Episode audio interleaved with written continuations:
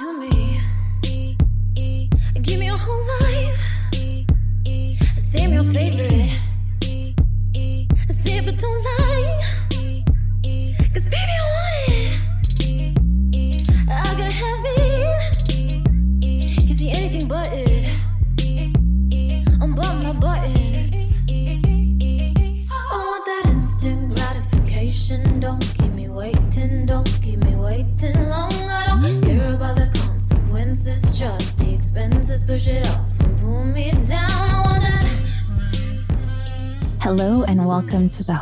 Hard Pills podcast. I am your host, Trishes. Andre is out this week. He is on an adventure to South Africa that we are going to hear all about next week, I'm sure. But today I am joined by a guest that I have been super excited about. If you listen to the show, you've heard me fangirling about her and her book in several episodes. So, Ruby Hamad is on with us today. Ruby, thank you so much for being with us. Did I say your last name correctly? Uh, yeah, Hamad. Hamad. Hamad. Okay. Um, thank you so much for joining us. We've definitely spoken about your book in other episodes, and I reference it pretty often. Um, so I'm just thrilled to have you on today. Um, yeah, how are you doing? I'm so curious about like your day to day. Like, what's your week been like?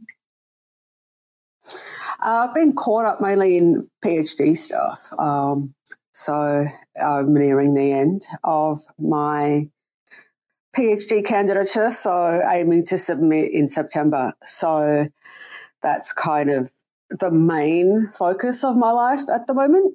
Um, and I'm doing a, a presenting at a conference uh, next week, next Friday. Virtu- I'm doing it virtually, but um, it's the Cultural Studies Association conference. So that'll be my first presentation of this work outside of my own university.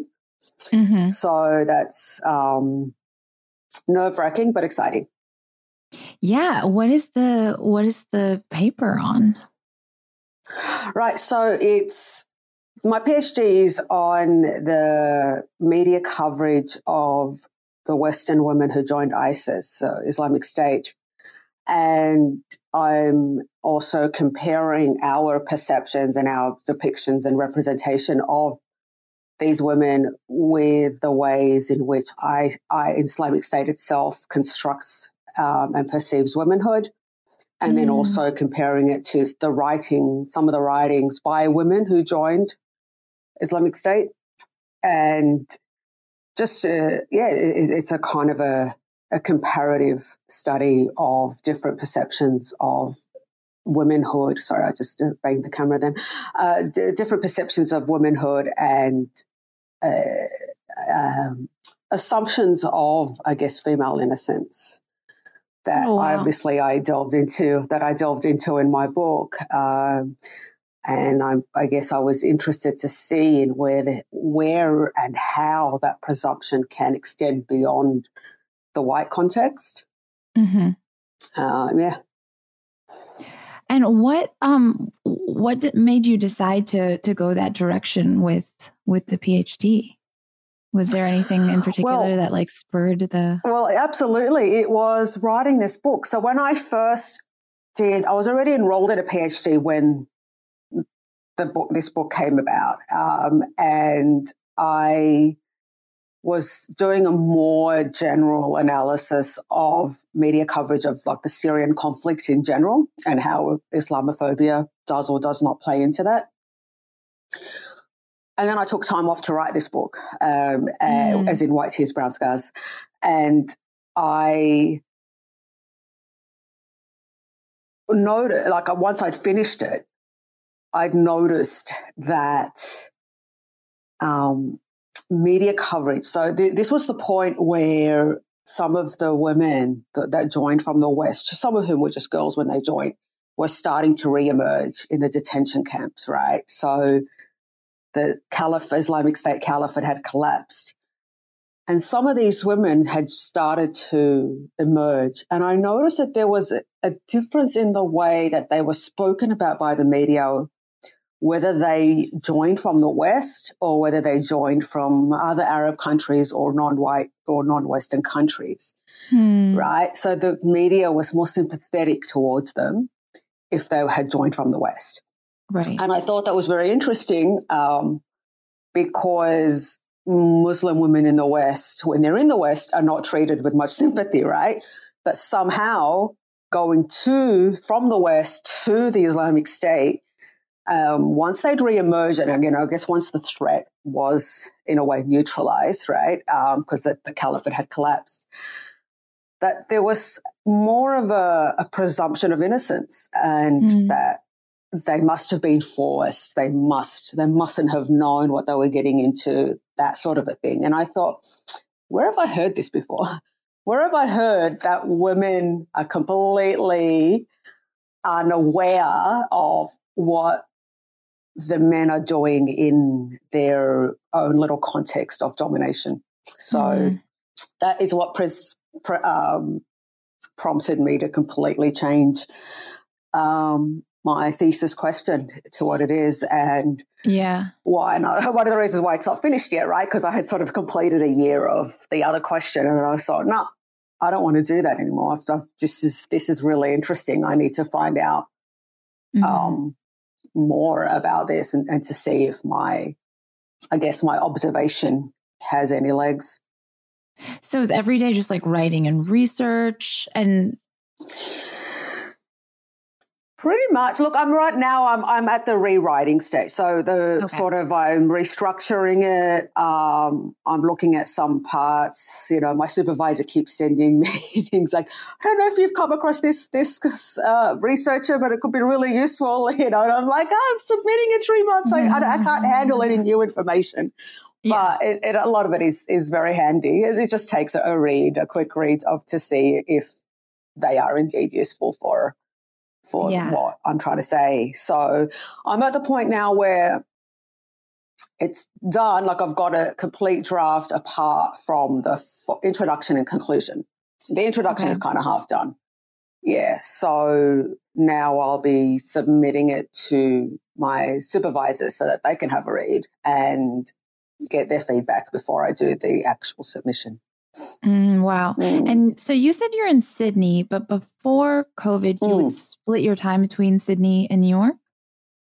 And yeah, so uh, I'm from Sydney originally. okay, so, so since there. 2013, yeah. Um, went to the US first in my, my early 20s, so a while ago, spent a couple of years in, in Canada and the US. But since 2010, um, I'd been going back uh, like a year in New York, coming back for a few months, back for, you know, um, yeah. six, eight months. Um, and even before my book came out, uh, the plan was to go back in 2020 um, and stay there in the US, in the in, the, mm-hmm. in New York. Um, and that was before the book. And then, uh, yeah, the um, obviously, that didn't happen because 2020 when the pandemic happened. So the the kind of the plan was uh, initially it was early 2020, but then once I was writing the book and we slated it for a late 2020 release, I thought, well, I'll I'll go over at the, around mm-hmm. the same mm-hmm. time it's published, and I'll be able to tour with it and all of that stuff. That never happened. Um, right. Um, and then you know, I was going to finish my PhD over there, switch to part time and just do it remotely. Okay. Um, but yeah, and then it just kind of threw everything up. And yeah, then I got sick and not COVID, but I got sick during COVID and it kind of just, you know, derailed so many things. So right. then I thought, well, I'll just finish it here. And then once mm-hmm. it's done, I'll regroup and decide okay. where to. Mm. Well, cool. Um, hmm. well, we're going to take a short little break. We're going to listen to a little song and we're going to come back and we're going to dive into all the questions that I have for Ruby. Um, it's quite a lot of them, but I won't keep you too long. Uh, so here is a song of mine called Hydra, and we'll be right back.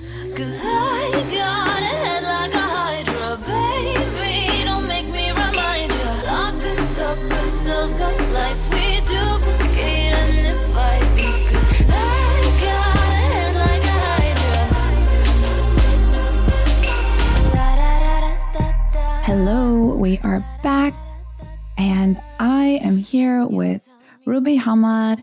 She wrote an incredible book called White Tears, Brown Scars that y'all have heard me talk about many times and that I started posting about on TikTok and got such an incredible response just talking about her work. And so I'm really excited to have her on today to ask some questions about the book, but also just about just about you, Ruby. I'm just really curious about um your experiences and uh, your thoughts. Your book came out in 2020. And so, kind of, you know, a few years later, your thoughts on things.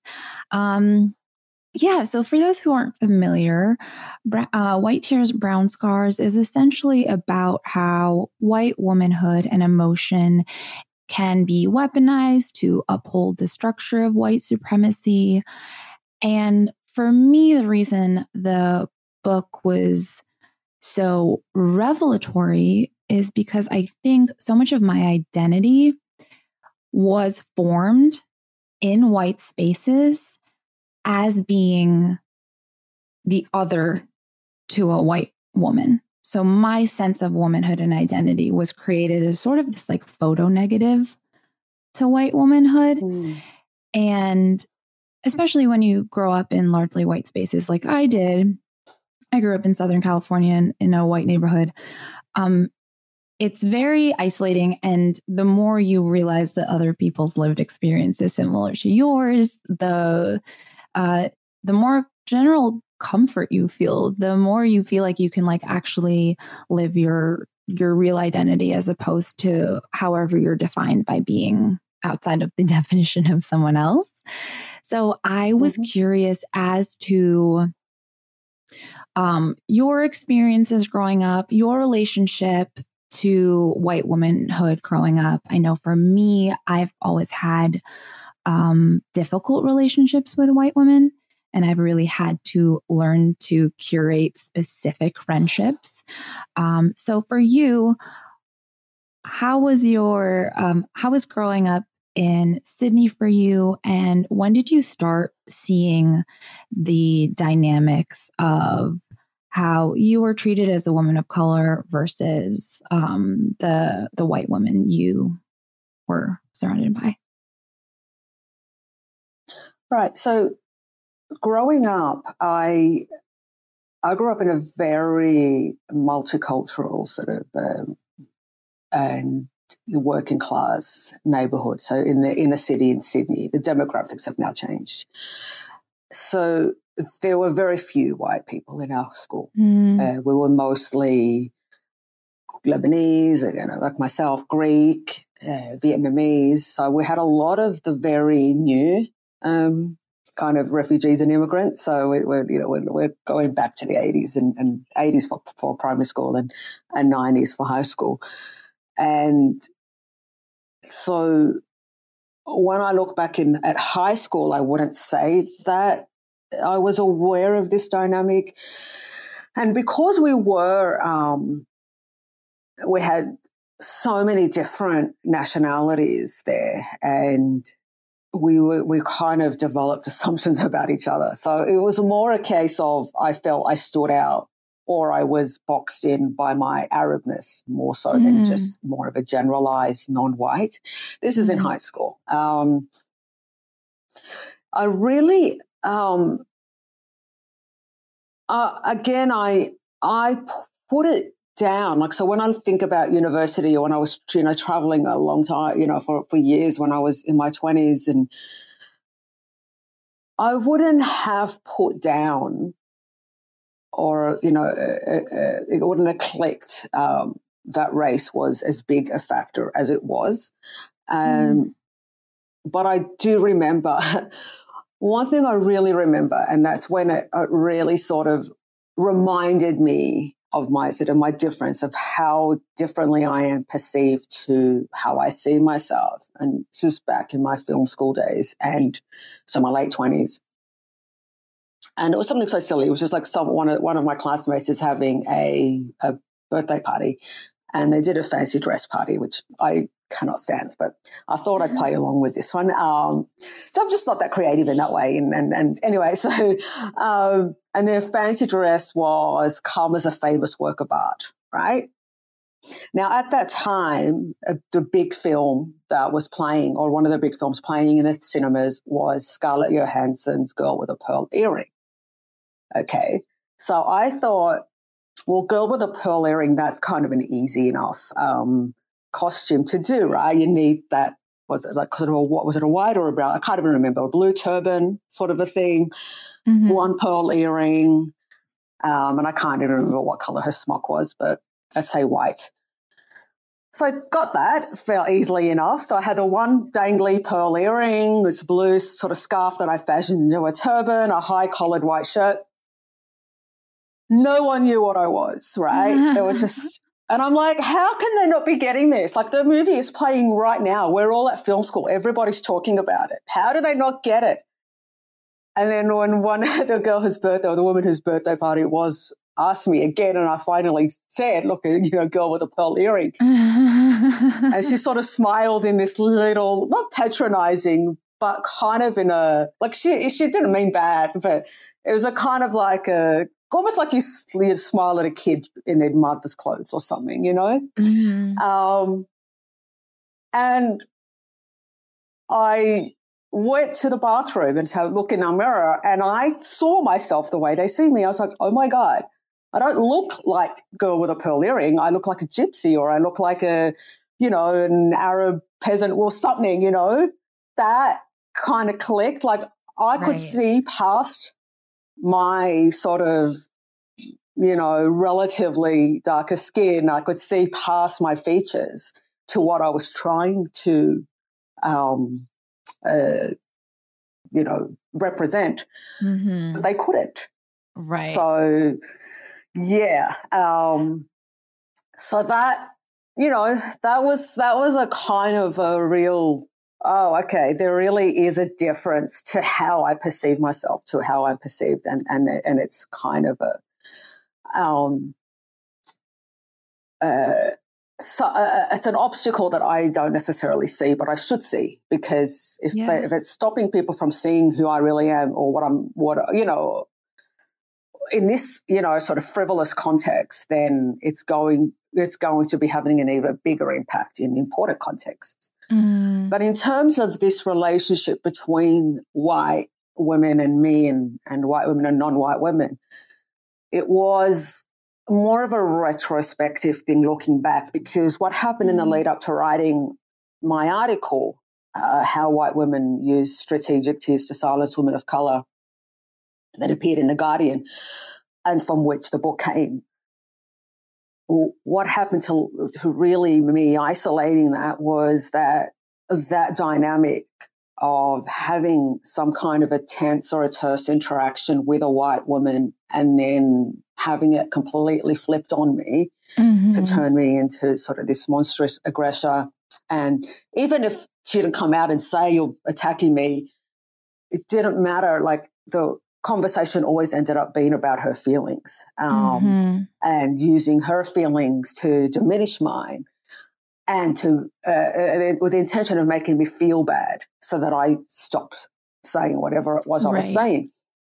And so one thing I want to make it really clear is I'm not just talking about that when women, white women are confronted about racism, they cry so that we don't have to talk about racism anymore. I'm mm-hmm. saying that this dynamic is in every can occur and does occur in every context. The conversation doesn't have to be about race. Right. That's one of the things that I wanted to do with my work to sort of add to that whole general conversation that was going on about white women's emotions that that we really needed to be really aware and careful that at every point we are being categorized and we are being mm-hmm. put in, into this um, almost way in my book I describe it as being on a leash. Now you don't always know, like you're not, you're never going to know that you're on a leash until you try to get a certain way away from it. Excuse me. Um, mm-hmm. Until you you try to get a certain distance, and then it pulls you back. And so for me, when I realized that was these experiences of having these quick succession around. So I wrote that essay in 2018. So it would have been from about a couple of years before that because I was having these experiences, uh, you know, ironically, again, maybe not ironically, but at the time it seemed ironic, ironic in feminist spaces, mm-hmm. in progressive spaces. So these are women that I thought got it a little bit more and were the first to sort of denounce um, racism when it was coming from the right um, and to denounce sexism. But I would notice that uh, if I was to bring up a problem in terms of the feminist media that I was working in, um, if I was to I'm trying not to give details. you know, it's like um, I'm not trying yeah. to out anybody in particular here. Yeah. So, point being, I would bring up an issue of how I was being treated, how my work was mm-hmm. being treated, how my work was being um, disrespected. And it would always get turned back on me. Yeah. Or it would become about if I wasn't, if I, even if I was just sort of divulging to a woman, a white woman that didn't have anything to do with what I was talking about, there still seemed to be this discomfort with me um, presenting myself as kind of a, being disrespected um, by other white women, and, and the conversation would always change so that yeah. my feelings were diminished. Yeah. And it happened in quick succession. It happened with colleagues. It happened with friends. It just it happened with online friends. That mm. I got to the point where I remember sending a text message to a friend, and I was like, "The hell is it with white women, man? Like every time I try to talk to them about a problem that I've got, that it just becomes about them and they just suddenly start talking about how much they have it so much worse and that nothing I like my feelings are completely invalidated. I'm like, you know, and, and so, you know, when even your boss, like, you know, who's earning, you know, $150,000 plus a year as an editor at a newspaper in a very secure job, turns around and kind of says, oh, you know, what you know you're making my life really difficult right now and uh, i can't remember what it was but i'm like what are, what are you talking about? Like i'm the freelance writer. I've got no rights. I've got no job security. I've got no nothing. I'm asking you a question. Why did this happen? Why did you allow this other writer to do this?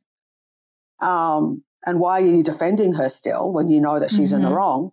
How, yeah. how are you possibly presenting yourself as my victim yeah. when I have no power in this interaction. and so that's when I was like, you start to piece, you start to see, wow, it's like this stock response, this stock, um, you know, not word for word response, but this stock reaction that they have to women uh, of color and or you know non-white women presenting our issues, presenting our disagreements, where they can't or it felt like they couldn't deal with it at, at an individual level, uh, at, at, a case level, it they had to resort to their, um, I guess, almost sort of sanctified position as being a victim, and our and by default we become aggressive and the aggressor, even if they don't come out and say it. Um, and I think, and I think this is something that even now, all these years later, white women and white feminists just haven't come to terms with the way in which they hold on and cherish this idea that they are life's biggest victims. And mm-hmm. it's holding them back as much as it's holding us back. Right. That's probably um, another conversation. Well, yeah, I, I think about this a lot with um with true mm. crime, with the the obsession white women have with true crime. Um, but so many things I want to say. Do you think you internalized any of that? Because for me, I grew up actually believing I was an angry person, that I was an aggressive person, because that mm-hmm. had been told to me so often. And honestly, it's only the last few years that I realized like I'm not actually an angry person. That's just something that is continually mm. projected onto me. Um, do you think you've internalized any of that? Oh, absolutely. Like uh, up until the point where I wrote that article. So that, like I said, in early 2018, when white women would react to me in that way, I, my first feeling was guilt mm-hmm. and shame. I was like, oh no, have I, uh, you know, and I would end up apologizing. I didn't mean it that way. I didn't, you know. Um, of course, you think the problem um, is you until, unless yeah. you have the sort of this, the, the framework to be able to look at it as this actually isn't about you. This is, this is a, a, a epidemic almost of our society. Well, not even epidemic. Epidemic is something that comes in and creates havoc. This is part of the foundation of the society in, yeah. in the West. So yeah, yeah, um, ab- absolutely, you internalize it. And like I said, I, I deeply internalized it, and I would um, start to think, well, it's it's what is it about me? Is it the way I look? Is it being Arab? Do I speak too loud? Should I soften my voice? Shall I put things forward in a kinder way? You know, all these things. That what can I do? But then when I, like I said, all these things, like these examples were happening in quick succession and whatever the context was, whether I was talking about issues at work, whether it was an online context where I was discussing, you know, the Syrian civil war with a friend, um, whether it, any, like so many different uh, contexts. And yeah. the response was always the same. It didn't matter what I said. Somehow I was always the bad guy. Yeah. And I'm like, well, I can't always be the bad guy. Yeah. It's impossible that in every situation, and why is it that I can have quite heated disagreements, not angry, you know, but heated, passionate disagreements with other Arab women, with black women, with, with Indian, you know, like South Indian women, uh, like, uh, is it South Asian women? Why can I have these without us resorting to um, this kind of this utter invalidation and demonization? Of you're yeah. attacking me, you're you you're you know you're it becomes not about the argument anymore or not about the discussion, not about the issue. Right. It becomes about you are bad. You right. you are a bad person and you you are making me feel sad and you know um, you're hurting me. And I, again, when I and I can't, and it was like a couple of my editors at this place I was working at that sort of resorted to that. I was like, oh, I'm just yeah. really hurt. That's all. I'm like, like, what are you hurt about? Like, I'm the right. victim here. I'm yeah. the one who's had to leave my job. You know, my work was being disrespected. I tried to defend it. I was given an ultimatum either tolerate it, uh, accept how you're treated, or leave. And I left, you know, and mm-hmm. somehow you who are all in your secure job earning, you know, whatever, is you're my victim because yeah. I decided that I, I didn't want to just take this treatment from you, that I deserve yeah. more. And, you know, and there's a link to that story I told you earlier about, you know, the girl in the pearl earring, how I thought they saw me and how I saw myself versus how they really see me. Because mm-hmm. I thought these women are feminists and I get, and I never pretended they didn't, they didn't have their issues and their blind spots. And I used to write lots of articles, you know, back in the early 2010s about how mainstream feminism in Australia is still excluding and, you know, um, not fully incorporating um, non-white women. So I, I recognize that, but I still believe that there was a fundamental willingness to mm-hmm. um, overcome that. Right.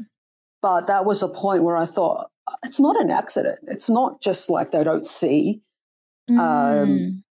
They don't, you know, it's they know what they're doing when they act this way. They know, you know what they're doing.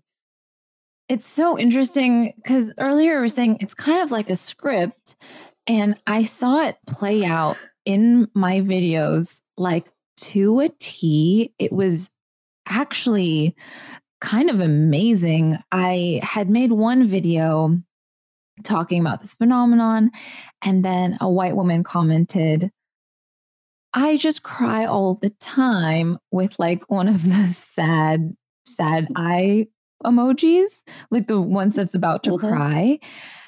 And everyone was like, You're doing the exact thing she's talking about. So then I made a video about that comment saying, You're doing the exact thing. You're you're making this conversation about you. Um, and then I had a man comment on that video that was like, why are you attacking this person? She's just saying she's emotional. And I was like, I can't believe we got to see the whole thing play out on TikTok right here. Um, Mm. but It's incredible, I- isn't it? That it's still it it was Sorry, actually going. no, it was actually just like amazing to to see it happen. But I did get a lot of women ask um what to do in those situations because there there's not a good there's not a good way to get out of it and like nine times out of ten no. other people are going to to agree that you are the aggressor so how do you handle those situations when you are faced with someone weaponizing their emotions in that way I these days I try to avoid it as much as possible, and by which I mean um, it's a hard it's a hard one. I because I know now what I didn't know then, I don't even bother trying to plead my case, is what I'm saying. I don't bother. I don't think there's a magic way yet that we can, all right, if I do this, it's not going to play out in that way. I think now that there's more awareness around it, um, Mhm. that people are able to recognize it, and there'll be certain contexts where though that emotionality isn't going to work as well as it did in the past Mm. but I still I still don't think in an everyday context that there is that's we can we can't rely on that. Um, right and it's a hard look. It's a, a hard thing, especially for women when it happens in their workplace, because I work independently now, so I'm not in an office every day, so I don't Mhm. have to deal with that. Um, right you know, I don't have that. Um, I guess that burden or that fear or, uh, that if I say the wrong thing now, then I, you know, my job's on, on the line. But I will, I, you know, I did have one woman who wrote to me uh, and spoke with me after my article came out. So it was even before the book came out. I spoke to her for the research for the book. And she said that when it, you know, obviously the, a big thing that with with with women of color is so, so many when they when I wrote that article they're like yep this is exactly what happened to me and, and we already knew it but uh, like we already knew that white women's emotions were more valuable than ours and I Mhm. think uh, what many of us perhaps didn't know was how strategic it all was. It's Mm. not just it so happened that a white woman's uh, emotions are more valuable than ours. Therefore, if we're in an, a, a conflict, the white woman is going to get more uh, support, which is what happens. I think what we weren't really fully aware of until more recently is the extent to which women, white women can use it as a deliberate strategy against Mm, us, including their friends, their colleagues, um, right. you know, their feminist comrades, even, right? right. Um, and so, what one one woman uh, wrote and, and then spoke to me about was saying that, you know, the most recent time that it happened to me when a woman at work was sort of trying to use the, the you know the white tears thing in a in a meeting with their general manager, where she was sort of saying, let's just call her Rosie. So Rosie is doing this, and Rosie's making me feeling that, and she's being mean or some, whatever. So ordinarily, Rosie said, told me, she said, "My- ordinarily I would jump, I would try to defend myself, right? Because Mhm. I've been attacked, I would try to defend myself. But your article came to my mind, and I knew that if I did that, it would actually feed her and hurt me. Mm, She goes, yeah. so it was really, really hard. It was really hard, but because I, I decided not to take the bait, so I just sort of sat there and nodded and or said nothing. So she had to keep repeating herself, right? Because it wasn't having the effect. The effect of this emotionality when it's weaponized and, and as a strategy against other women of color is that we rise to the bait. We start to defend ourselves, right and they can then point and say, "See, see how, she's raised her voice. See." So Rosie decided she was just going to be quiet and not say anything, knowing that it Mhm. wasn't going to work out well for her anyway. And then what ended up happening was the woman accusing her just sort of started running out of things to say and kind of repeated herself. And eventually their manager, who was Mhm. also a white woman, kind of stepped in and said, okay, I think that you've had, you've you've kind of been attacking her enough. Let's just move on. So it, that was one way that one woman sort of was, and it's a hard thing to do because our instinct is to defend ourselves. Now, I'm not saying that that's going to be a foolproof way for everyone. Right. Maybe it just so happened that this white manager who, even though was a woman, was a bit more in tune to this sort of stuff and a bit less, more, you know, less inclined to tolerate it. You know, everything right. where we're dealing with individuals, even though there's generalizations, even though there are, like, as we talk about, like this almost stock standard way of responding, you're still dealing with individuals who are going to have little tweaks and differences in how they react to these things. Right. Um, so in terms of how I deal with it now is when I see it going down that way, I just, um, I just, I don't bother with trying and it's a hard thing to do. Um, it's a hard thing to do to sort of say, you know what, let them. I used to be like, oh, let them believe what they want to believe about me. But now I realize I don't actually believe it. Like it's all just a game. Hmm. It's all just a interesting a, a surface. Yeah, oh, I think so.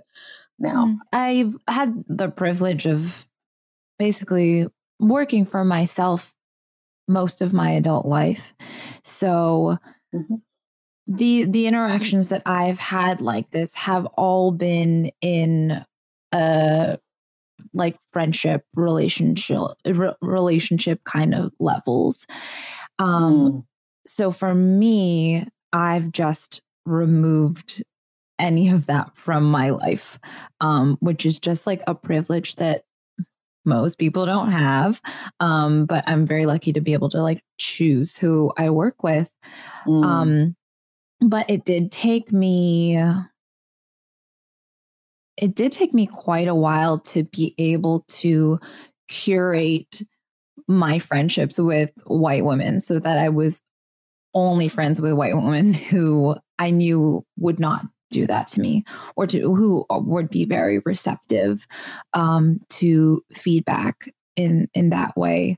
Um, i'm curious if you noticed any differences in these dynamics um, in, between your time in the us and in australia uh, well i it's a hard question one of the key, um, I guess, incidents or relationships that sort of put me on the journey to this did happen in New York, but it was with an mm. Australian woman. So oh. it's like, personally, uh, and I, this is anecdotes, not data, right? In my personal experience, totally. it's been more pronounced in Australia, but I've spent more time here.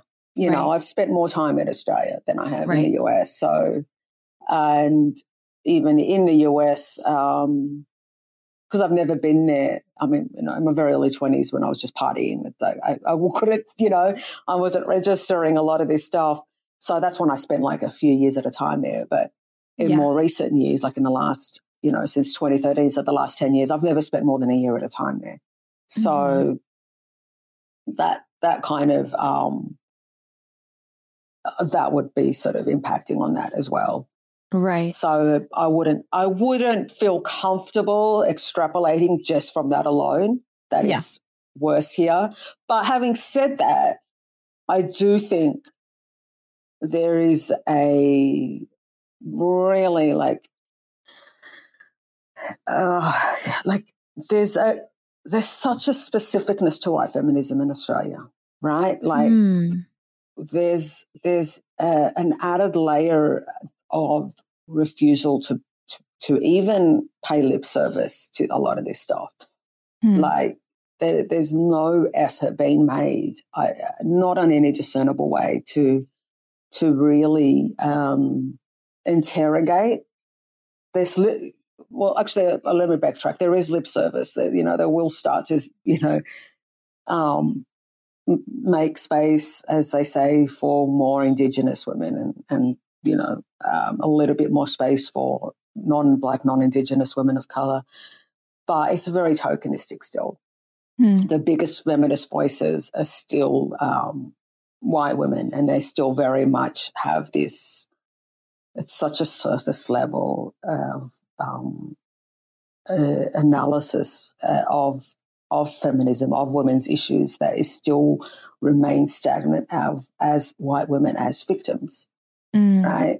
That's yeah. that's how they and to me, I find it really um, almost surprising at this point that they're still clinging to this idea of themselves as victims because that's the status that white men gave them in colonialism, right? That's a status that that you know the imperial um, project, the status, the imperial power structure gave them to mm-hmm. justify the yeah. way as we know we know now that to justify the treatment of indigenous and black people Mm-hmm. Oh, let's put up, let's put this white woman on this fake pedestal and present her right. as the ultimate victim.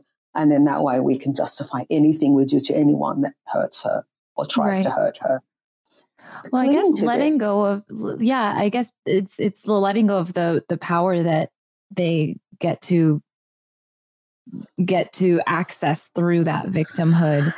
I could see. I mean, that's that's what I see with the um, with how white women vote in the US. It's they don't want to mm. give up they don't want to give up their the privilege of of whiteness even if it's for the sake of um of gaining any sort of of power in womanhood though their whiteness comes mm. before their their womanhood i would say um but for for me, I moved to the US when I was nine, but I moved from Trinidad, which is like basically all black and brown people.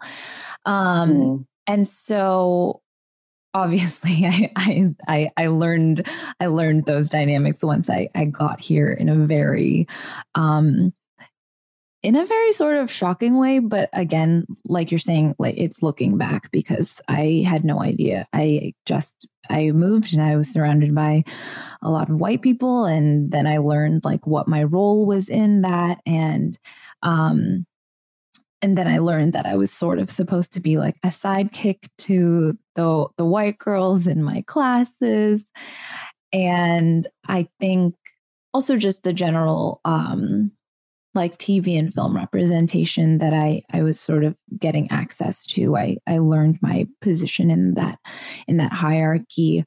Um, but one of the things I love about the book is all of the great like pop culture references and we try to on this show talk about a lot of pop culture because as you say in the book um, i think you, you're you're quoting someone but talking about how pop culture is like really reflective of all of these issues um, and so you know you talk about aoc and um, you talk about hunger games you talk about weezer which i loved that because i went and listened mm-hmm. to pinkerton and i was like huh i wonder if this is um I wonder if it's like really blatant. And then I played it and I was like, oh my God. how have mm. I how did I never like hear this before? Like I've heard this album so many times and I like never really heard it before. Um but I'm curious since it's been a, a couple years since the book came out, if there are any like pop culture things or like film, um, television shows that you've saw and you're like, I wish I could have gotten that into the book. Anything particularly amusing you in the pop culture space? Honestly, I can't.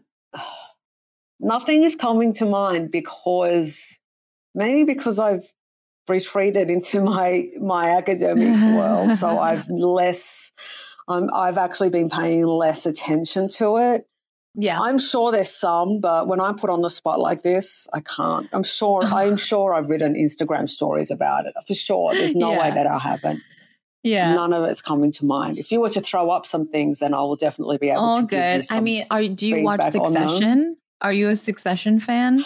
I don't. I've missed it. Oh, I know it's one of those things. I'm like, okay, once I submit, I'll catch up on it all. But yeah, that, I've missed out on that a lot.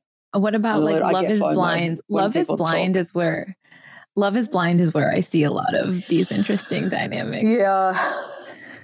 Friend of mine, an author friend of mine, I mean, she's she's always talking to me about Love is Blind and about these issues. She sees yeah, it there a it's lot. really. I haven't, um, I haven't watched it. I think the yeah. um, I she, she's I always talking about that. So I get it. I never used to watch reality TV. Um, and then I realized how amazing it is for for like like observing these dynamics um in them. But um those are all the questions I had for the book. I just also wanted to know like some fun stuff about you.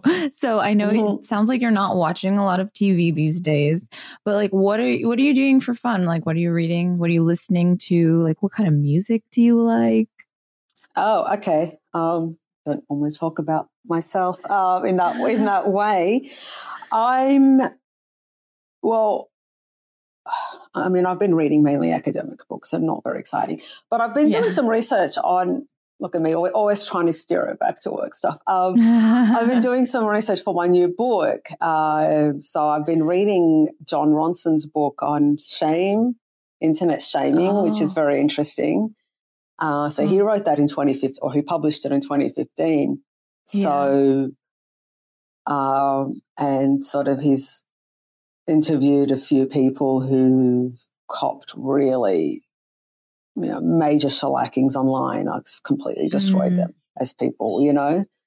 And it's interesting because his conclusion is that there's something about, well, I haven't finished the book, but what he seems to be heading towards is that he's, is the internet bring is like the internet ha- and social media has sort of um, done this to us. But I just think it's probably just bringing out what's already there.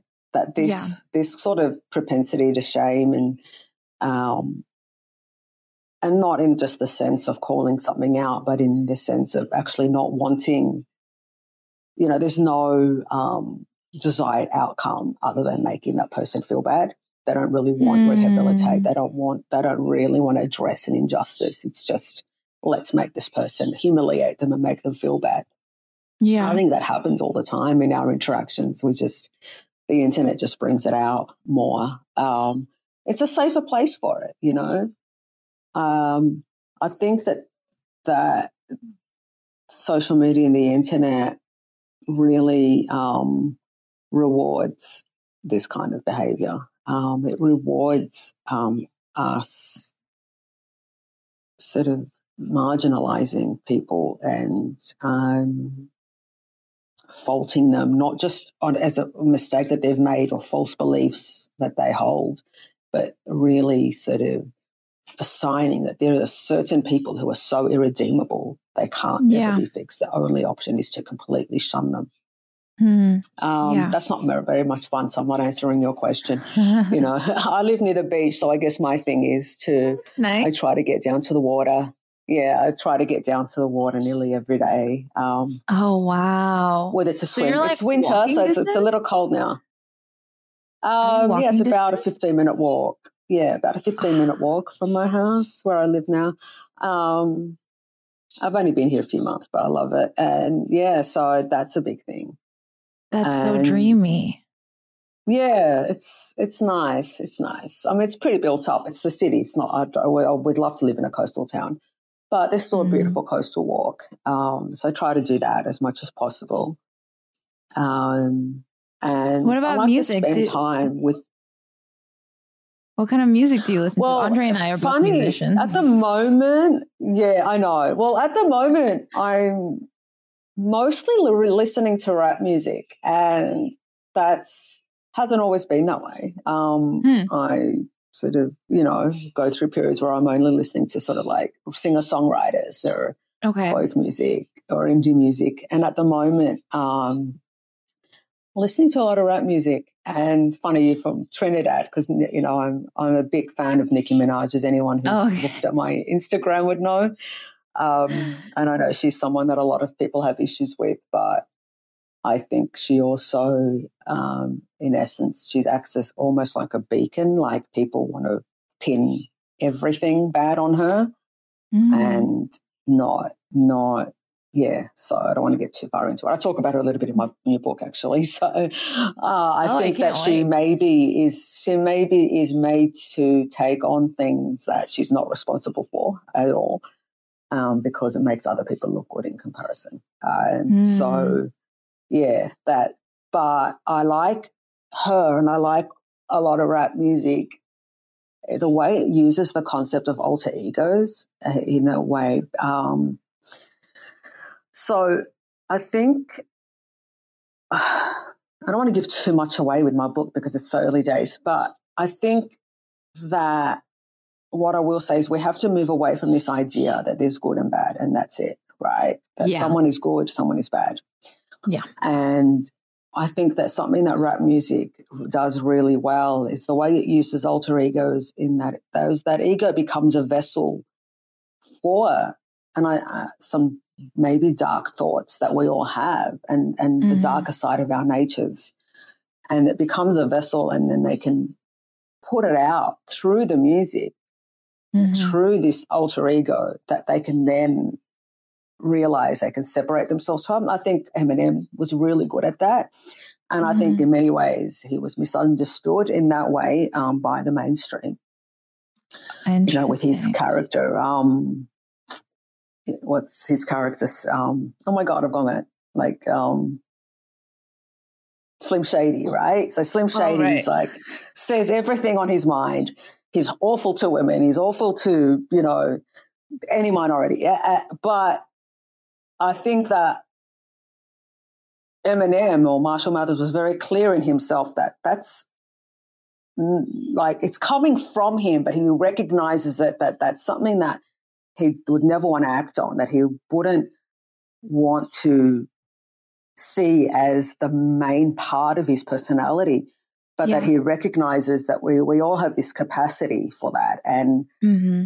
if we deny it, right, which is sort of what we're moving towards in a society, that we have to repress and deny every single mm-hmm. bad thought that we have, that yeah. just brings it down into the subconscious further. And we end up acting in ways, and I think this is where internet shaming comes in. We end up acting in ways where we tell ourselves we're doing good, but we're actually being quite hurtful and destructive. Yeah. Whereas I think what someone like Eminem got really good at doing was putting it in this character of Slim Shady and then expelling it. Um, right. Um, so that he doesn't then turn around and act out in a subconscious way. Um, obviously, wow. I don't know Eminem, so who knows? I can't say that for sure, but I think that that is a function that alter egos have. And so Nicki Minaj is quite, you know, famous for her alter egos, right? So she's got the Roman alter ego that is, you know, is quite similar to Slim Shady in many ways. And she's got these different alter egos that then she mm-hmm. then puts little aspects of her personality into so that um, what's left over is what she then lives in her everyday life. That's how I take it. Um, it's, so then, you know, that's a that's actually amazing that you said that because I'm I'm working on a book project about internalized mm. racism because as I get older, I realize all the ways that I have internalized racism and like how they've affected different aspects mm. of my life, how it's affected my career and my dating life and um I've always sort of I've just lost you there. I think it's my um, um, that sense of of internal grappling with these internal struggles that I I was mm-hmm. not really able to um, express externally, which is like what my Trishes project, my music project, is a different person. And now that you say that, I'm like, oh, that makes so much sense that I would have done that mm. in order to um in order to be able to grapple with these emotions that I don't want to um identify with essentially, but I I couldn't agree with you more. I think so much of why we aren't able to progress further is because we are so tied to our identities as being good people that we do not give ourselves the um the space to think about the ways that we have internalized really harmful beliefs and most of mm-hmm. us have mm-hmm. internalized these things against our will it, it's it's really what we do with that information um yeah but it's it's funny i guess I I guess maybe that's why I made my alter ego. you know, I think I think that yeah, and so I I think that we could all do with some of that sort of self interrogation. Yeah. Uh, because you know if and you know the Swiss psychoanalyst Carl Jung said that if we don't grapple with that, we will enact it in a way and and then yeah. immediately disown it. So yeah, uh, you know, we've often said or done things that are probably quite mean and hurtful to people, but because it sort of jars with the type of people we think we are, because we want to be good, we'll forget about it. Right. right. And that's something that the internet does really well now is it doesn't let anyone slip up in that way because it'll come back to you, you know, mm. one mean tweet that you send, right? And you'll completely forget about it and because you, are a good person. So that you're like, well, I know who I am. That's not me. But that's a right. part of you. Now, do you right. want to interrogate that or why you jumped on that pile-on? Why you said that mean thing? Um, why you ostracized? Whatever that, that it can be. And I think, again, you know, so um, there's different ways of, of sort of grappling with that. Another person I think who's a musician that does it really well is Fiona Apple. Now she's very mm. different. She doesn't, you know, she's not like, you know, Nicki Minaj or, or an Eminem that'll put themselves out there.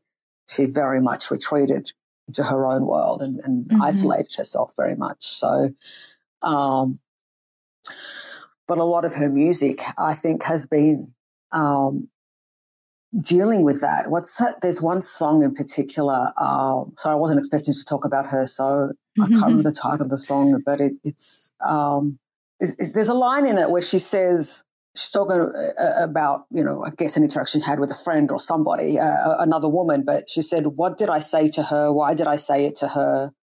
What does she think of me? That I'm not mm. what I mm. ought to be. Mm. Um, that I'm not what I want to be. It's not my fault. It's uh, it's not me. It's somebody else's fault. That's what we do. You know, we all. And she recognized that in herself. So, um, why did I do that? Why did I say it? Well, it's not me. I did, I acted like this because they acted like this, you know? Mm-hmm. So it's this kind of a sense of, of not really wanting, we don't really want to know our full selves in a way. Well, I think it's but very painful. If we're a hundred percent, well, it's hundred percent, but that's again, uh, and to me, where it comes into becomes a societal issue is that we keep insisting that there's always a good guy and a bad guy, right? Um, but and that's you know, very much instead of that, that's very much something of like Western culture is the inability yeah, to is. hold tension and to um, hold these dualities and uh, accept that that seemingly contradicting truths exist. And part of white supremacy culture um, as well. Yeah, for sure. Um, for sure. And so that's why, you know, no matter what the West does, it can always portray itself as the good guy, right? Well, if we did this, it has to be good because right. we're the good guys. So we can ne- drop atomic bombs, we can invade countries, we can depose leaders that have been democratically elected and put in our puppets instead. But it's fine because we're the good guys. So therefore right. it's good. It's, right. it's and wild. It's so simplistic, but that's how it works. And it, it really like it has to have that narrative to exist because Otherwise, it has nothing to fall back on. It has to have the narrative of good and bad to play the role of the uh, It has to. Yeah. Uh, exactly. Um, yeah. And then the other thing that I'm interested with that is what that what that opens us up to is um, that all someone has to do is pretend to be the like good, and they can get away with almost anything. Mm. And that happens at a national and international level and then that happens at a personal level. And that's where the whole white tears comes back to the white tears thing, right? Right. All I have to do is pretend to be innocent and good, and I can ruin somebody else because right. I can't handle the fact that they stood up to me. I can't handle the fact that they challenged me. Yeah. Um, and they'll deserve it. You know, they'll deserve it because they did, they made me do it. Like, you know, it's wild. So, yeah. Right. Well, mm. You've given you've given me so much to think about. I so appreciate you taking the time to do this. I know you're very busy. Um, and good luck with the rest of the PhD. I can't wait to read the next book. Um, is there anywhere that people should be finding you on the internet? Um, I keep off the internet mostly, uh, apart okay. from Instagram. That's really, I mean, if you really want to hear the random thoughts I have, then Instagram stories is where I'll post those. Cool. Um, and yeah, so that's kind of my only, um, I guess, connection yeah. to to the online world these days. So yeah. I think that's great. I I am jealous of that. I am way too online. Um, my screen time is insane. well, thank you so much. Um, and everyone listening, Ross is gonna give you information about us here and now. We'll see you next week. Bye. Thanks for choosing to listen today. You can catch up with our hosts online. Trishes is at Trishes Music, that's spelled T R I S H E S, music on Instagram, TikTok, and Twitter. Andre is at The Andre Henry on Instagram and TikTok, and at Andre Henry on Twitter. Catch the songs you heard today and more of their music on Spotify. If you'd like to support what we're doing here and see the video of Andre and Trishes' conversation, you can join the Patreon at www.patreon.com slash Andre Henry. Thanks again, and we'll see you next time.